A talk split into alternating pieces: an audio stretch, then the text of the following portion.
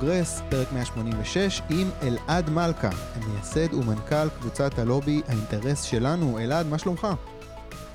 מה העניינים? שלום לך, שלום לכל המאזינים. אה, אני אחלה. אני רוצה שדבר ראשון נדבר על ההפגנה שארגנת ביחד עם עוד כמה חברים, ההפגנה מול אה, בניין ההסתדרות, זה היה לפני שבועיים אני חושב, אה, נגד הניסיון של ההסתדרות לש... לשתק את המשק בתגובה לתוכניות שהיו אז של הממשלה, מקווה שזה עדיין רלוונטי, תוכניות לקצץ בתקציבי המגזר הציבורי. בוא תן לי סיכום, אנחנו ככה כמעט שבועיים אחרי אני חושב, איך אתה מסכם את ההפגנה, פולו-אפ, איך היה? תראה, האמת היא שההפגנה הפתיע אותי. כלומר, אני חייב שאנחנו נגיע לכמה מאות בודדות לכל היותר של אנשים, כלומר, 100, 150, אה, לא, לא, לא צפינו יותר מזה. אה, וכאשר הגיעו 500 אנשים, הבנו שקרה כאן משהו משמעותי. כלומר, אני לא זוכר מתי אי פעם הייתה הפגנה מול ההסתדרות דבר כזה, בנוכחות של שלושה נציגי ציבור. מבינים שיש כאן משהו שהוא, שהוא שונה, שהוא משתנה, שהוא הולך בכיוונים חדשים. איך אמרתי מישהו לפני בהפגנה? אנרגיות של התחלה. Mm-hmm. אז כן, יש פה כבר התחלה של אה, הבנה אה, של מי, מי יושב ככה כריחיים על הצוואר שלנו, mm-hmm. ואיך צריך לשחרר את זה. יש פה התחלה של הפנמה של זה. ניכר היה בתוך בניין ההסתדרות שיש הרבה תכונה וחשש ו... וכעס אל מול ההפגנה הזו, אבל זכותם. Mm-hmm. היינו רוצים להמשיך עם זה כהפגנות קבועות. אבל uh, אנחנו במצב uh, שלא מאפשר את זה כרגע, לצערי הרב. Uh, אבל אולי בהמשך עוד נחזור לזה, בואו נראה. אז באמת, הייתי שם מבחינת השתתפות, באמת, הייתה הרגשה כזה הצלחה, הגיעו הרבה אנשים, אבל מבחינת הד תקשורתי ובשיח שמחוץ לקבוצות הליברליות, זה לא הורגש כמעט. זאת אומרת, היה, אני חושב, דיווח של ערוץ 20, אולי משהו בישראל היום, אבל, אתה יודע, בכל הערוצי מיינסטרים, בוודאי בזמן אמת, זה לא הורגש. איך פורצים את המחסום הזה של אה, התעלמות של התקשורת? אז א', אני רגע אתקן, היה אז דיווח גם ב... אה, סיקור שלילי היה על זה בידיעות אחרונות, וגם אה, היה דיווח במהדורה של גלי צה"ל ומאחורת בבוקר. Okay. אוקיי. ככה שכן הגענו גם למקומות האלה, mm-hmm. אבל קשה מאוד להגיע לתקשורת האמצעית הגדולה. בהפגנות האלה יש שתי סיבות מרכזיות. א', בוא תגיד לעובדי ערוץ 13 שההסתדרות מנהלת עבורם משא ומתן אה, על הקיוצים בערוץ, ומי יישאר, מי לא יישאר, בואו תסקרו את האירוע הזה. אני, אני לא רואה איך זה, איך זה עובד באמת, אה, דבר כזה. אה, ודבר שני, כן, צריך להבין שיש כאן עדיין פער גדול מאוד, אולי להעריך את זה פעם בשיחה על שוק התקשורת, אבל יש כאן פער גדול מאוד בין מה שהעיתונאים מבינים לבין מה שהשטח מבין. אל מול, אל מול ההסתדרות, וזה, אחת המטרות של הפגנה זה, זה עקשנות, כלומר, חלק מהכתבים התבאסו כשהם לא באו, כשהם ראו את התמונות ודיווחים משם והבינו שהיה שם משהו משמעותי. ולכן גם הייתי רוצה שיהיה המשך, הם היו מגיעים בפעם הבאה, אבל בסדר, אה, מהיכרותנו עם ההסתדרות יהיו עוד הזדמנויות. השיתוף פעולה עם השולמנים, בוא נדבר עליו רגע. כמה, כמה הוא היה משמעותי בהפגנה הזאת, והאם זה יימשך בעתיד? תראה, הוא, הוא, הוא משמעותי מאוד, א', כי הם אה, כוח גדול שיודע להביא הרבה אנשים. מצויד היטב, אה, הם, הם אכן כוח משמעותי, וגם זה פורס את הקליקה הליברלית, זה כבר לא האידיאולוגים, זה כבר לא הזה, זה אנשים ביום-יום, שזה החיים שלהם, הם מבינים ש... שהם עושים את זה על גבם אה, באופן השוטף של זה. Mm-hmm. מבחינתי אני אעבוד כדי שזה יימשך. אני, אני חושב שזה ציבור, תראה, אחת הבעיות הגדולות שאנחנו אומרים הרבה פעמים על הכלכלה הישראלית זה שרוב העסקים פה מחפשים פרוטקציוניזם ולא מחפשים שוק חופשי. אה, כל אחד דואג לעצמו. ו... ולא דואג בעצם להתנהלות כלכלית בריאה של כל המשק, מתוך זה הוא יבין שגם הוא מתנהל טוב. אה, יהיה לו יותר קל. אה, וזה נראה שבהנהגה של השולמנים, וזו מילה, זה חיבור מאוד גדול לאביר קארה בהקשר הזה, מבינים את הנקודה הזו. מבינים שאפשר להתחיל לדאוג לספרים בנפרד, ולעובדי תאורה בנפרד, ול... לא יודע, בעלי מסעדות בנפרד, זה לא עובד. הכוח שלהם זה אותם עצמאים, וכאילו אותם עצמאים, מה שהם צריכים לעבוד זה לדאוג להסיר חסמים מכולם, זה הרבה יותר נכון מבחינתם. Mm-hmm. ולכן יש פה קרקע לשיתוף פעולה אה, מאוד משמעותית. ובאמת, אה, אני מבין שההפגנה לא מתוכננת, אבל יש איזשהו מהלך בחזית הזו שמתוכנן בזמן הקרוב? כן, אנחנו נחכה שנייה שה... הסגר החדש שנפל עלינו ייכנס ויצא, ואנחנו נחזור חזרה להתחלה של שגרה, וכן, ואנחנו נחזור חזרה לתקוף את זה. לא, לא נאפשר לזה לרדת מסדר היום. אני שמח לשמוע. בוא נדבר עכשיו על משרד החקלאות. אה, עוד פעם, בימים רגילים, נושא שהיה תופס לדעתי יותר כותרות, הניגודי אינטרסים של אה, אה, עובדים במשרד, השר והמנכ"ל. אני רוצה קודם להתחיל אבל מהשורה התחתונה. מחסור. בחגים פתאום מחירי מלפפונים זינקו. אני עוד זוכר את המחסור בביצים שהיה פה לפני כמה חודשים. אה, בוא נתחיל באמת מהבסיס. מה משרד החקלאות קשור למחסורים ועליות מחירים האלה? בואו נסגור את הנקודה הזאת. אז נתחיל ככה. משרד החקלאות מונע יבוא של מוצרים. זה יכול להיות מוצרי חלב, זה יכול להיות ביצים, זה יכול להיות גידולי שדה כמו אה, מלפפונים, עגבניות, אה, גמבות ופירות ומה שלא תרצה. כל הדברים האלה הם מונעים יבוא באמצעות מכסים מאוד מאוד גבוהים. יש להם אפשרות מדי פעם לפרוץ את המכסים האלה עם אה, מכסות, ומשרד החקלאות הנוכחי, בחמש שנים האחרונות, לפני כל חג, ייתנו צווים שמורידים את המכסים לקראת החגים. כדי לאפשר יבוא, כדי להבין שאי אפשר לדעת אה, מה יהיו העדפות של הצרכן הישראלי ומה שלא יהיה אותו בחגים, וגם, וגם צריך לומר שחגים זה, זה עונות מעבר, זה זמן קריטי אה, אה, לענפי החקלאות. הרבה פעמים זה זמן שבו יש פחות יבול מגידולי החורף ועדיין לא מספיק יבול מגידולי הקיץ ולהפך. Mm-hmm. ומדי שנה אמרו, אוקיי, בואו, אנחנו מפחיתים נכסים, לקראת החגים, משרד החקלאות הנוכחי אומר, לא, אני לא עושה את זה. טבעי שאף אחד לא ייבא. בדיוק עכשיו העליתי לטוויטר, מסתבר שמנכ"ל משרד החקלאות התראיין באיזשהו ביטאון, נקרא משק החלב והבקר, או הפוך, משק הבקר והחלב, ואמר, מאז שאני בתפקיד, אין אף מכסה ליבוא אה, מוצרים. ככה הוא מדבר. אה, כלומר, זה מדיניות שהם רוצים אותה על השולחן, המשמעות של זה זה עליית מחירים, זה מחסור. אגב, הוא ציין שם אבל גם שזה היה בתגובה לשאלה, איך זה יכול להיות ש... איך אתה תומך במדיניות של יבוא כשיש כל כך הרבה השמדה של, של יבול? בוא ת, ת, תסביר רגע את הדיסוננס הזה, מצד אחד מחירים גבוהים, מצד שני חקלאים שמשמידים כל כך הרבה סחורה. למה זה קורה? האמת ש... הרבה פעמים מדברים על להשמיד סחורה הזה, וצריך לעשות רגע לחשיבה כלכלית אה, אה, אה, מצטמררים מזה, כי חקלאי, כשאנחנו רואים חקלאי שמשמיד סחורה, צריך להבין, הוא כבר השקיע את הכסף בהשקיה, בזריעה, בקטיף של זה, בכל מה שצריך. מה שמפריע עכשיו זה למכור את זה בחוץ, זה, זה מה שצריך לעשות, הרי לזה כבר אין עלות כמעט. למה הוא משמיד את זה? מה הסיפור? אמ, אז זה באמת צריך לומר, כנראה, ומה שאני מבין היום טיפה יותר מבעבר, מסתבר שלחקלאים לפעמים משתלם להשמיד את הסחורה ולקבל פיצוי מחברת הביטוח. אה, ולא למכור את זה במחירים נמוכים יותר. אה, וזה דבר שאנחנו צריכים להפנים אותו. זאת אומרת, לא יכול להיות שהיה משתלם לך לגדל עד היום, ואז אתה מחליט להשמיד את זה כי זה כבר לא רווחי. אם זה לא רווחי, לפחות תחתוך הפסדים, תמכור את זה במחירי הפסד. כן. זה שהם לא עושים את זה, זה שהם לא עושים את זה, ואני אומר, חלק קצת ברורים סביב הסיפור הזה, גם ברשתות וכאלה, מסתבר שעדיף כמו חברת הביטוח, פשוט להשמיד. כשאנחנו רואים את זה, צריך להבין שיש כאן איזשהו עיוות אה, כלכלי, אבל זה לא שהם עושים את זה כי אין להם ברירה אחרת, הם עושים את זה כהחלטה כלכלית.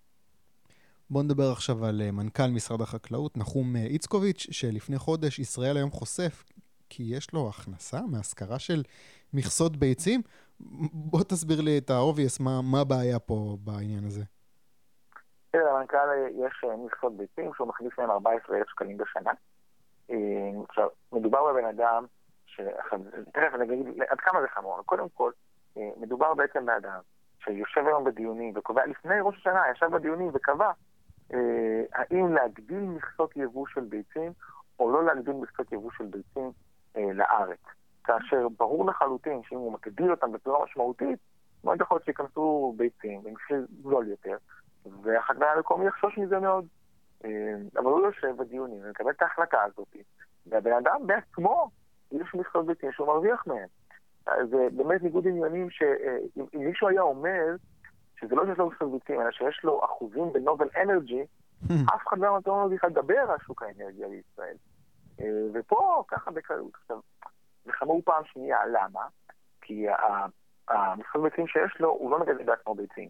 הוא משכיר אותם למישהו אחר שיגדל ביצים אה, על, על חשבון המכסות האלה. עכשיו, כדי שיוכל להשכיר, הוא צריך לקבל כל שנה אישור ממועצת הלול להשכיר את הביצים האלה. עכשיו, הוא אמון ומעוניין למועצת הלול. איך זה אמור לעבוד? מצחיק. אה, בוא נדבר על התגובה של משרד החקלאות אה, לביקורת הזאת, הם בוחרים שם בדרך מקורית להתמודד עם הביקורת הזאת. אה, עידן דרץ כותב שעניין המכסות שדיברנו עליו, של מנכ"ל המשרד, כתוב על זה בערך שלו בוויקיפדיה, וקרא שמשתמש בשם מואג 2020, שזה בעצם משרד החקלאות 2020, מחק את הסיפור הזה מערך של איצקוביץ' בטענה שמדובר בדעה. ולא בעובדה. אה, אתה יודע, אנחנו מדברים על הדברים האלה, אני חושב, וואלה, זה היה מקבל כאילו טיפה יותר כותרות ב, בימים רגיל, רגילים אולי, אבל אני קצת פסימי, כי משרד החקלאות זה מבחינתי השיא של ההשתנה מהמקפצה, והקשר בין מה שהם עושים למחירים גבוהים בסופר, זה משהו כל כך ברור, ועדיין זה לא משהו שגורר מספיק ביקורת אה, ציבורית. איך ישתנה משהו בחזיתות אחרות אם בתחום הזה, אתה יודע, כל כך הרבה זמן זה ככה, וזה מה שזה לא משתנה, זאת אומרת, זה ממש, אתה יודע, מרגיש כאילו כמו אה, קולחוז כזה, וזה, וזה, וזה עדיין קורה, ולא מספיק אנשים מחוץ למעגלים הליברליים אה, מרימים גבה. הסנטימנט הזה אה, לחקלאות ציונית הוא, הוא פשוט מושרש כל כך עמוק בתרבות הישראלית, שמאוד מאוד נזהרים ומאוד מאוד קשה לבקר. את תעשיית החקלאות המקומית. משרד החקלאות הוא כבר מזמן לא משרד החקלאות, הוא משרד החקלאים, זה ברור, הוא לובי שלהם, אמרנו על השר, אמרנו על המנכ"ל. היועצת המשפטית בעצמה הגיעה משפחה שיש לה אה, לולים, וגם היא בניגוד עניינים בסיפור הזה. כאילו, אנחנו מבינים שהמשרד מייצג אותם, ומבחינה תקשורתית מפחדים לגעת בזה, כי זה כאילו תמיד נתפס כמו החקלאי המסכן בקצה. אה, עכשיו, לטעמי, מתי זה יתחיל להשתחרר? כשתחלחל הטובה, כשיבואו חקלאים שנדפקים מהרגולציה. החקלאי הקטן, החקלאי שחושב שהוא יכול להשתפר ולהיות יותר טוב ולהרוויח יותר כסף ולשגשג הלאה, אבל הוא מבין שכל המשטר הזה מונע ממנו. שהתובנה תחלחל גם לחקלאים שבה, התובנה שבאה ואומרת, כבר 70 שנה מגינים על, מגינים על ענף החקלאות בישראל, ומה שקורה זה שהוא הולך מדחי אל דחי משנה לשנה. אולי נפסיק להגן עליו, אולי נפתח אותו לתחרות, והוא יצטרך להתחיל להתחרות ולהשתפר ולהתייעל ולהשקיע בפריון ובעובדים וכולי וכולי, שהוא יגיע למקומות אחרים. כן. כמו שקורה לכל תעשייה תחרותית. אולי אם הם יבינו את זה, אני חושב שהאתגר הוא זה, האתגר הוא להסביר שהתחרות תציל אותם, תציל את הענף הזה. רק שזה יקרה, בגלל הסנטימנט העמוק הזה לחקלאות ציונית, רק התובנה הזאת שמה שיציל את החקלאות זה התחרות, רק זה יעזור לפתוח פה את הספר של, ה... של הסיקור. טוב, ברור אבל שבשלב הראשון יהיו חקלאים שיפלו, כאלה שלא יכולים לעמוד בתחרות. ברור, זה חלק ממה שקורה בתהליך בריא של שוק. Mm-hmm. אף אחד מאיתנו, אנחנו מאוד מאוד מתגאים בסטארט-אפים שמצליחים. אף אחד לא מבין דמעה לאש שלו, נכון? אה, קצת. אולי קצת, אבל כן. ציבורית. אנחנו, בסוף, כן, צריך לזכור, אני לא יודע מה אחוזי ההצלחה המדויקים בסטארט-אפים, אני מעריך שהם לא מעל 20 אחוז, ואני יוצא פה לארץ. אה, אבל, וכן, זה חלק בריא מכלכלה, שיש דברים שהם לא היתרון היחסי שלנו. ויש דברים שהם כן, יש גידולים שאנחנו מייצאים לאירופה ומייצאים למדינות אחרות, ומעולה, בואו נתמקד בהם, ביתרון היחסי שלנו. ויש גידולים שאנחנו צריכים לשים עליהם 500 אחוז מכס, כדי שלא ייכנסו לארץ. למה? כן, צודק, צודק. בואו נדבר עכשיו על uh, מכון התקנים. בשבוע שעבר התקיים בכנסת דיון בוועדת הכלכלה על מכון התקנים. אתה ישבת בדיון הזה. תן לי קודם כל הקשר. לכל המאזינים, אני מתעסק במכון התקנים הרבה, ברור לנו למה נושא מכון התקנים הוא נושא שחשוב לטפל בו. בוא, בוא נקפוץ רגע ישר לדיון ותסביר לי מה היה שם בדיוק על סדר היום בוועדה הזאת שיכול לעזור או להפריע, לקדם טיפול בנושא הזה. מה היה שם? מה שקורה, מה שקורה זה שבחוק ההסדרים, שכרגע לא, לא עולה לשולחן הדיונים, אבל הטיוטה שלו שפורסמה להערות הציבור, כללה אה, רפורמה משמעותית שמעבירה המון מוצרים ממסלול אה, בדיקה על ידי המכון או מעבדה או מה שלא יהיה, למסלול אה, מסלול הצהרתי. מגיע יבואן, מצהיר שהוא עומד בפקן בינלאומי ומכניס לארץ. אה, וכבר יגיעו פקחים לחנויות שבהם הוא משווק ויבדקו אם הוא אכן עומד בתקן. ואם כן הכל טוב, ואם לא, הוא ייכנס וישקע האחריות של זה. ומשרד הכלכלה פרסם איזושהי טיוטה להתחיל לממש את הכוונה הזו, ועל רקע זה מכון התקנים יצא בקמפיין גדול מאוד, זכר לוביסטים ומביא חברי כנסת לסיורים וכדומה, ובאה חברת כנסת אחת ואמרה, אני רוצה לקיים דיון בנושא הזה, איך שומרים על בריאות הציבור לאור הרפורמה המתגבשת. זה בעצם היה הרעיון, חששו מאוד לבריאות הציבור. כאשר כשמגיעים לדיון מבינים שאף אחד לא מוטרד שם מסוגיית בריאות הציבור, מהסיבה הפשוטה, כולם מבינים שאם זה תקן שטוב לגרמניה, הוא כנראה טוב לך ולי. מכון התקנים כנראה לא יבוא ויגיד, או, הגרמנים לא חשבו על הבעיה הזו והזו והזו, ובואו נביא את הציבור הישראלי מזה. כנ"ל לא תקן אמריקאי, או כל תקן אירופאי, מדינת OECD וכולי. אני אומר פה עוד מילה, אנחנו שוק קטן, שוק גדול, אמריקאי, גרמני, אירופי, מה שלא יהיה, יש לחברות אינטרס לבוא ולהגיד, זה התקן שלהם, אני אעמוד בו. אנחנו שוק קטן של 800 תושבים, אני חושב שזה תקן, הוא בסדר, את מי זה מעניין. כך או כך, אז זה מה שמעניין את הדיון. ואז בדיון עצמו, מה שנקרא, יוצא המרצאה מן השק. מי הם אלה שדוחפים לדיון הזה בכל הכוח? שני גורמים. גורם אחד זה המעבדות הפרטיות. לפני כמה שנים התחילה רפורמה שבאה ואמרה, אנחנו מוציאים חלק מהבדיקות של תקינה ממכון התקנים למעבדות פרטיות. אמרות המעבדות, אם עכשיו אין תקינה, אין לי עבודה. עכשיו, עם כל הכבוד, המעבדות הפרטיות, לספק להם עבודה זה לא מטרת רגולציה. מטרת הרגולציה היא לשמור על ביטחון ובריאות הציבור. כל עוד זה לא מה שזה עושה, אין שום הצדקה לקיום הרגולציה הזו. ובהחלט, זו נקודה אחת. נקודה שנייה, זה הדהים אותי, אומר מנכ"ל מכון התקנים, תראו, אם תפחו את התקנים, אז באמת הרבה מהעבודות פרטיות עלולות להיסגר, ואז אנחנו נחזור חזרה להיות מונופול, ואנחנו לא רוצים להיות מונופול. עכשיו, אתה יודע, הוא אומר את זה שם, וזה נראה כאילו כולם בדיון מקשיבים. לא ברור איך מישהו מקשיב, איך זה נראה אמין למישהו. מישהו פעם פגש מישהו שלא רוצה להיות מונופול, אני לא מבין את זה. הוא אשכרה אומר את זה לפרוטוקול, וכולם מכבדים את זה. עכשיו, בסופו של דבר, צריך לומר את זה בצורה הפשוטה ביותר. אם מה שמעניין זה בריאות הציבור, זה לא זה לא העניין פה. אם מה שמעניין זה לייצר עבודה מהעבודות הפרטיות, עם כל הכבוד, זה לא הדרך. את כל התקינה שעוד קיימת ותצטרך להישאר בכל זאת, את זה תפתחו גם למעבדות פרטיות, ואז גם מכון התקנים יכול להיות רגוע, הוא לא יהיה מונופול. נו, והייתה אבל איזושהי שורה תחתונה, לא יודע, הצבעה שבסוף הם החליטו, אנחנו נגד, אנחנו בעד.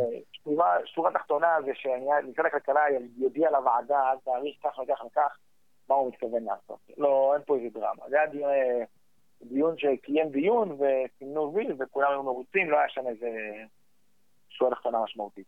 אבל משרד הכלכלה, אני חושב, זה עמיר פרץ, נכון? כן. זה לא הגיוני שהוא ידחוף לכיוון של בואו נמסמס את העניין הזה של, של שינוי? תראה, זו שאלה, שאלה מעולה, כי זה לוקח למאחורי הקלעים של תהליכי חקיקה בכנסת. מה שקורה זה שמגיע, אמרתי קודם שהתחיל חוק ההסדרים. בא חוק ההסדרים ואמר, אני, אני עכשיו שם, שם זאת מספרים לצורך ההדגמה, בסדר? אבל בא מכון התקנים, בא, בא, יש לנו בערך 500 תקנים למיניהם במכון התקנים, ובא משרד הכלכלה ואומר, מצד האוצר בחוק ההסדרים, ואומר, אנחנו נעביר לצורך העניין 400 תקנים למסלול, למסלול הצהרה במקום לבדיקה. כולם מרוצים, כולם איזה יופי, הכל טוב, ואז הם מתחילים בפרוטות, בא משרד הכלכלה ואומר, אני מפרסם תזכיר חקיקה, תזכיר חקיקה שלו הוא מעביר רק 250 תקנים למסלול הצהרתי.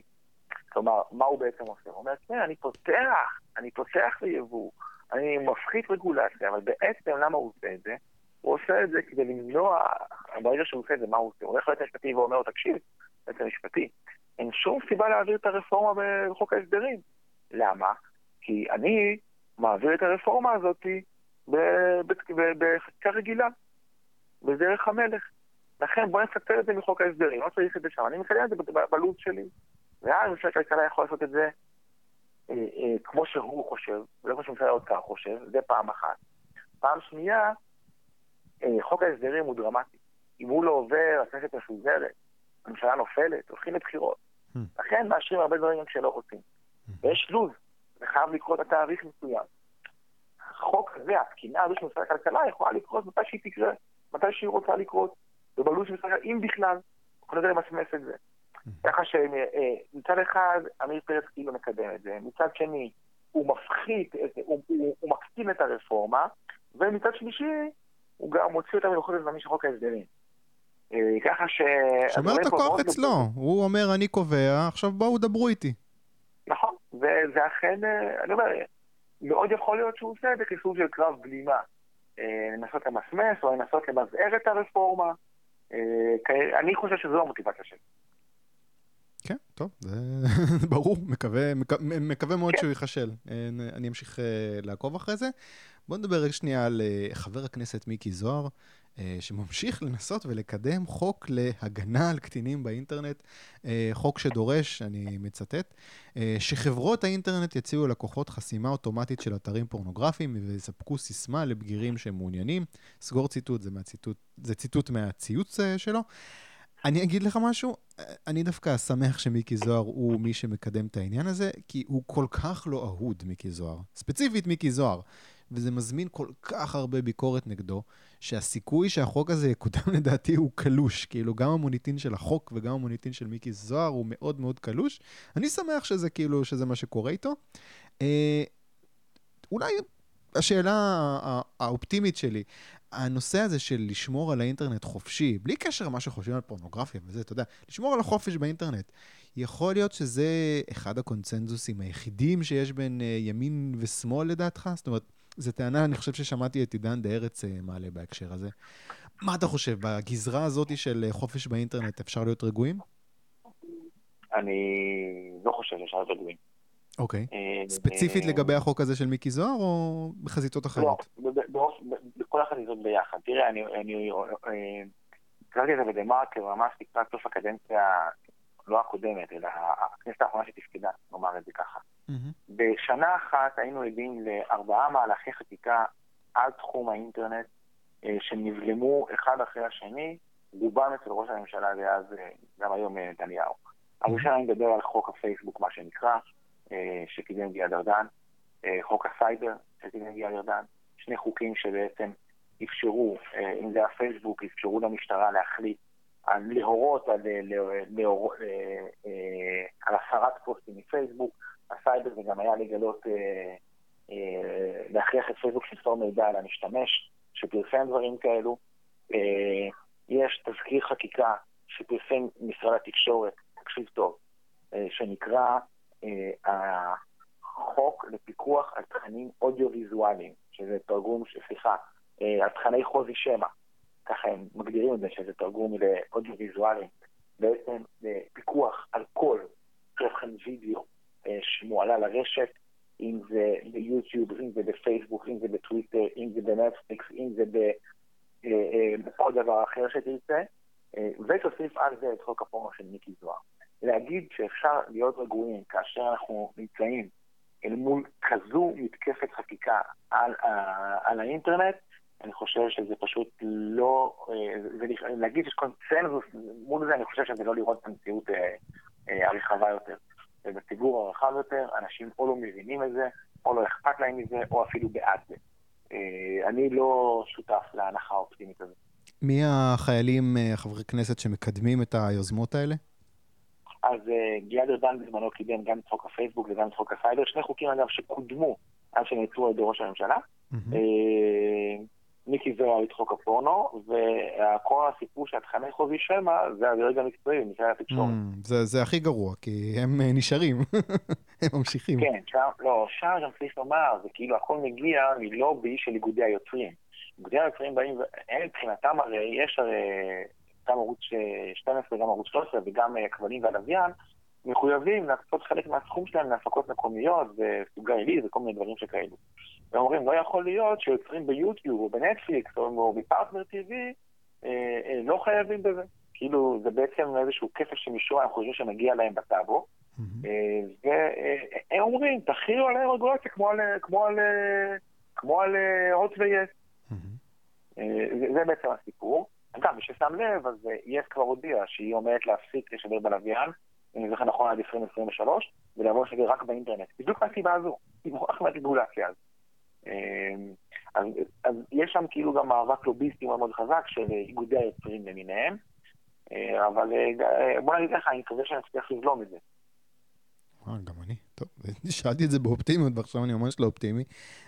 לא, לא, אני, לצערי הרב, אין מקום להיות באופטימיות. אני יודע, אני יודע. אני עדיין חושב, אגב, שאתה יודע, אתה מדבר עכשיו על חברי כנסת ועל דרג מקצועי, אבל אני חושב שאם כאילו אתה שואל אנשים, אתה יודע, ברחוב במרכאות, אז כן, אז הם לא רוצים שיגעו להם בנטפליקס, ואתה יודע, אם אתה עכשיו מתווך להם את מה שאמרת לי עכשיו, הם מתחלחלים, אני לא רואה אנשים תומכים בזה. אנשים יבינו, אז תראה, אתה מסביר לאנשים, תקשיבו חבר'ה, אם זה קורה, אין נטפליקס בארץ, אומרים, מה הקטע? טוב, אולי צריך שלא יהיה נטפליקס בשביל שיבינו. לא, כנראה שככה מבינים.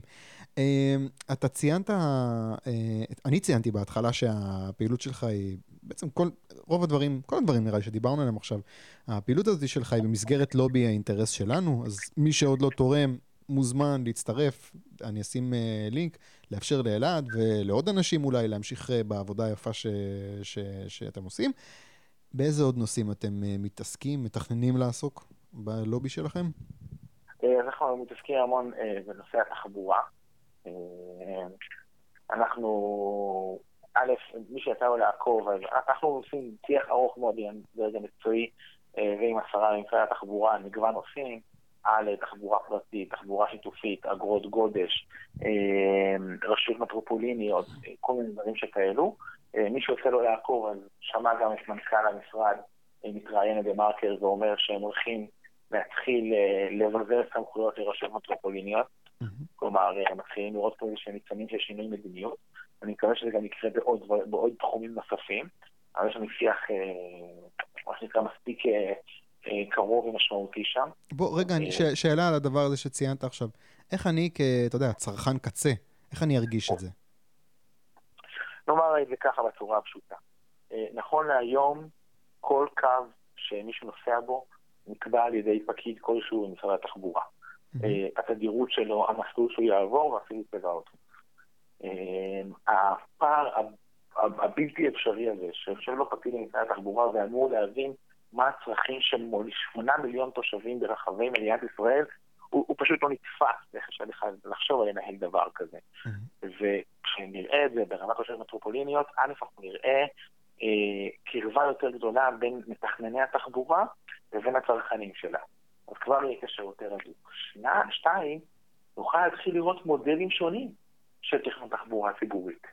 יהיו כאלה שיהיו ריכוזיים כמו היום, יהיו כאלה שיפתחו את זה יותר, יאפשרו יותר דברים כמו אה, באבל, מה שנכנס בירושלים טיק טק, וזה כאילו המקבילה הירושלמית לבאבל, אה, נראה יותר כאלו.